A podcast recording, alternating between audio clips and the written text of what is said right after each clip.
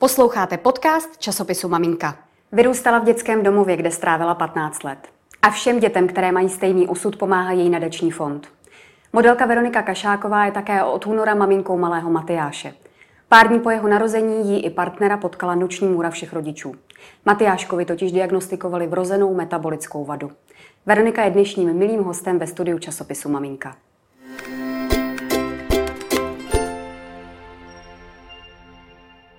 Veroniko, vítám vás ve studiu. Dobrý den. Dobrý den.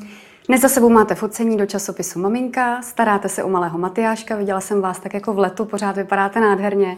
Ani se nechce věřit, co máte za sebou od jeho narození 16. února. Zkuste na to prosím zavzpomínat, na porod a ty následné velmi těžké chvíle, které nastaly. No, začnu tím příjemnějším. My jsme měli krásný porod, krásný narození. Byl to jeden z těch eh, nejhezčích momentů v mém životě. Opravdu eh, jsem si to užila a pomohla mi věta od mý kamarádky, která řekla, porod je krásný a já jsem s tím do toho šla a s každou tou vlnou, eh, kdy se přibližoval Matyášek na svět, jsem si říkala, jo, za chvíli ho uvidím, tak to vydržím. A je jako pravda, nevěřila jsem tomu kliše, že až to dítě jako budu držet v náruči, že na to všechno, jako na tu bolest zapomenu.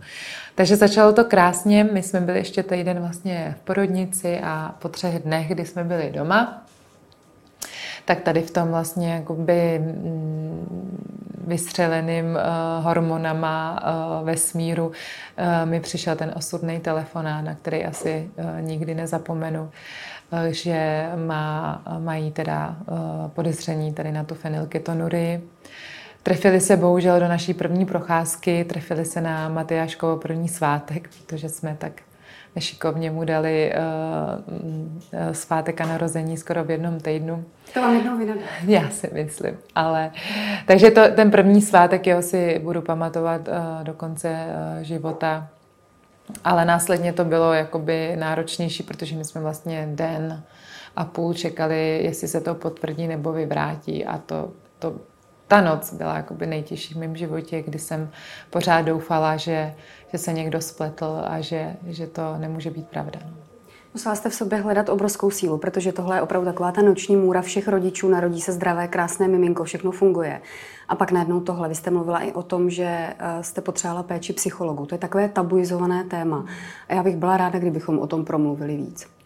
No to bylo... Uh se jako nemůžete úplně zhroutit, když tam máte to malý miminko. Myslím si, že každá máma by se zachovala vlastně úplně stejně, že to není jako nic obdivuhodného, že, eh, že to bolí a ještě to třeba nějaký čas bolet bude, je takový přirozený proces. Já jsem spíš jako eh, nemohla uvěřit, že se to vlastně děje mně, protože jsem měla pocit, že jsem si tak trošku vybra, už vybrala v životě. Říkala jsem si, že nebo uh, jsem prostě toužila po té vysněné rodině a že teď už jako ten život v té dospělosti bude jenom perfektní a teď najednou prostě vám řeknou ty diagnózy, že uh, ty fatální následky potom té neléčby tady u, tě, u, tý, u těch PKU pacientů je až mentální retardace, takže já jsem v té nemocnici slyšela jenom tyhle ty jako čer, červený vykřičníky, ne nic jiného. A říkala jsem si, uh, ty, no, těžký momenty, nejtěžší, nejtěžší, zdaleka ani tomu největší nepřítelovi tohle to bych nepřála a byla bych stokrát znova v děcáku, než abych eh, to, tenhle, tyhle ty dny první v té nemocnici zažila znova. Co vám nejvíc pomohlo? Mluvili jsme o té péči psychologa, nebo jsme to nastínili, nebo to bylo něco úplně jiného? Bylo to úplně něco jiného, protože já vlastně s těma psychologama trošku už pracuji v našem nadačním fondu, takže jsem jako věděla, s čím přichází. Spíš jsem asi uh, hledala nějaký záchytný bod, který jsem už dávno měla a to byl nejenom můj syn, který vlastně uh, byl, byl strašně v pohodě vlastně celou dobu. On se od narození usmívá, on je, on je jako opravdu... Mm, takhle jako řečeno dítě za odměnu, když uh, pominu tohleto. A pak teda jako uh, můj muž, to, to teda klobouk dolů, uh, ještě jednou před ním, protože si myslím, že prožíval stejná muka jako já, ale držel nás tam a nikdy nezapomenu na ten příjezd do té nemocnice, jak se tam o nás postaral, už jsem se dojata. Jo. Tomu asi určitě patří, tak moc držíme palce, aby to vycházelo dál. Vy jste mluvila o tom, že jste měla pocit, že už máte vybráno. Úplně přesně to samé mě napadlo, když jsem se na tenhle rozhovor připravovala. Vy jste strávila v dětském domově 15 let, jestli se nepletu. Zaspomínáte i na tuhle dobu? Teď říkáte, že ve srovnání s tím, co prožíváte kolem Matyáška, to vlastně byla legrace, ale to i tohle je pro nás všechny. Jo, věc. já na dětský domov strašně ráda vzpomínám. Ono to zní jako kliše, já už jsem to vyprávěla jako xkrát, ale ale eh, spíš jako je zajímavý pozorovat teď jako máma, a to jsem máma čtyři měsíce. Ehm, vzpomněla jsem si na otázku, kterou mi dávalo eh, x, eh, x novinářů v x rozhovorech, co mi jako v dětském domově nejvíc chybělo. A já jsem furt jako přemýšlela nad tím, jak to správně jako popsat, nebo co to vlastně jako opravdu bylo, to, co mi chybělo, protože když vám chybí něco, co vlastně neznáte, tak se to těžko pochybuje. Chybí vám máma, ale tu jste měla a ta, ta, s tou to jako nefungovalo, takže jsem tak jako furt hledala nějakou odpověď a ona mi přišla až s mým synem, protože uh, chybělo mi a všem dětem a možná i některým rodinám, chybělo mi to, že mě někdo takhle bezbezně, horoucně miluje, jako já miluji svého syna, protože to je to je tak neuvěřitelný ten vztah, který teď spolu máme a který teda se prej bude zvětšovat, mi přijde už největší teď, že kdyby mě asi takhle někdo miloval, tak ten život prostě bude snažší, bude, budu plná, budu radostná, budu prostě ráda, že jsem. Já jsem hodně dlouho nebyla ráda, že jsem a, a Matyáš prostě eh, zlatá fenylketonury, protože my jsme jako nemocní hlavně láskou a já ho miluju a eh, zařídím a věřím, že bude mít šťastný život. Možná se dá porozumět tomu, co vám ten osud chystá, že máte skvělou výbavu z toho života v tom dětském domově, proto abyste toho dávala možná víc než kdy která jiná maminka. Mě tak no zase, abych ho neudosila. Já spíš jako říkám, uh, jsme se teď smáli při focení, uh, že uh, mě vybavil i ten dětský domov um, na ten přísný režim, protože my jsme tam měli striktní režimy, pravidla, tabulky a kontroly. A vždycky jsem si říkala, tohle nikdy nebudu dělat vlastním dětem. Ale naše vlastně péče o Matyáška je hlavně o tabulkách, zapisování, počítání, takže jsem měla předpřípravu v tom dětském domově se nám to praktic, z praktického ano, hlediska ano. možná hodí. Jo. Pojďme k vašemu nadačnímu fondu, který pomáhá právě dětem z dětského domova na to, aby se vydali na svou životní dráhu, aby z toho dětského domova i co nejideálnějším způsobem vzali to vůbec říct, odešli. Povězte, jak to funguje, jak, jak, jak vy sama jste to měla. Vy jste někde řekla, že jste tvrdě narazila při tom přechodu na ten svůj samostatný život. No a několikrát. To prostě na to vás nikdo nemůže uh, připravit, ačkoliv se ty dětský domovy uh, snaží. Já jim nechci křivdit, protože oni v rámci jako možností dělají maximum, posouvají se i dál v těch režimech. Dneska už taky chodí nakupovat, děti si spoustu věcí vyřizují sami, nebo jsou, uh, jsou uh, vlastně součástí něčeho, čeho já, já jsem v tom dětském domově nebyla. My jsme měli jídelnu, my jsme měli hotový jídla, který přijeli výtahem, nechodili jsme nakupovat, nevařili jsme si. Takže trošičku ten život v rodinách se do těch dětských domovech prostě adaptuje.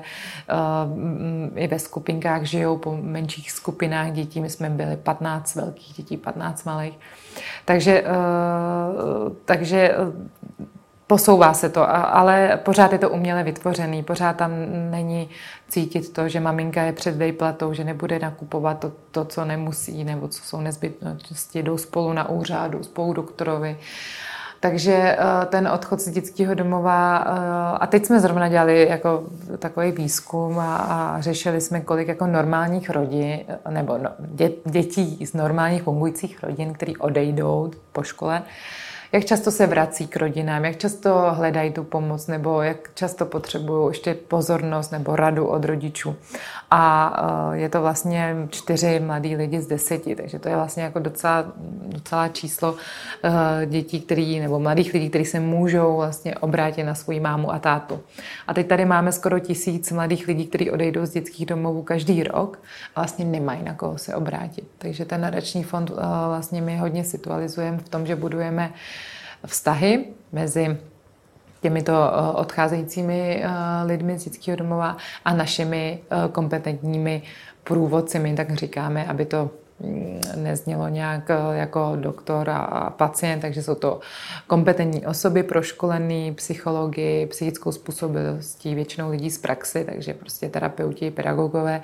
A ty vlastně doprovází tyhle ty mladý lidi už před odchodem z dětského domova, aby se znali ale následně alfa omega je ten odchod, kdy teda dozorujeme, jak se začlenují do společnosti, jak si hledají zaměstnání, no a i po té jako citové stránce vztahový, jak, jak jim vůbec je. Myslím si, že mít dobrý vztah s někým, ať je to přítel, kamarád nebo terapeut, je jako velkým darem v životě, že vás to může hodně posunout. Jak to vidíte konkrétně v praxi potom, že už těch dětí muselo hodně odejít s tou vaší pomocí, tak jako máte hezkou zpětnou vazbu? No, my po těch pěti letech, ale eh, tenhle ten projekt, který jsem teď popsala, tak máme, myslím, že jenom čtyři, že se tak jako vyvíjel z těch našich aktivit, tak po těch čtyřech letech jsme stabilizovali asi 100 mladých lidí. Je to proto, protože jsme i začínali s menším počtem, oslovovali jsme méně dětských domovů, je to samozřejmě otázka i financí, ale zároveň tenhle projekt je dobrovolný, takže my vlastně nikoho z těch mladých lidí nenutíme do toho projektu a přicházejí sami a uh, teď se ty čísla zase zvedají, ono se to trošičku zpomalilo, zpomalilo pandemí a teď už nás oslovují sami dětský domovy, sami jedinci a i ospody, takže jako já z toho mám obrovskou radost, že asi někde ta díra na to, v té ústavní legislativě je, protože uh, tady žádný takovýhle pracovník není a kdyby byl, tak úplně nevím, jestli by nějaký puberták, co odchází, chtěl nějakému cizímu úředníkovi říct, no tak jsem se zadlužila nebo jsem se zaplet někde uh, s drogama. Myslím si, že tady k tomu je potřeba důvěra a to se jako snažíme my v tom nadačním fondu nebo v tomhle projektu vlastně vytvořit tím, že už tam vstupujeme v období dětského domova.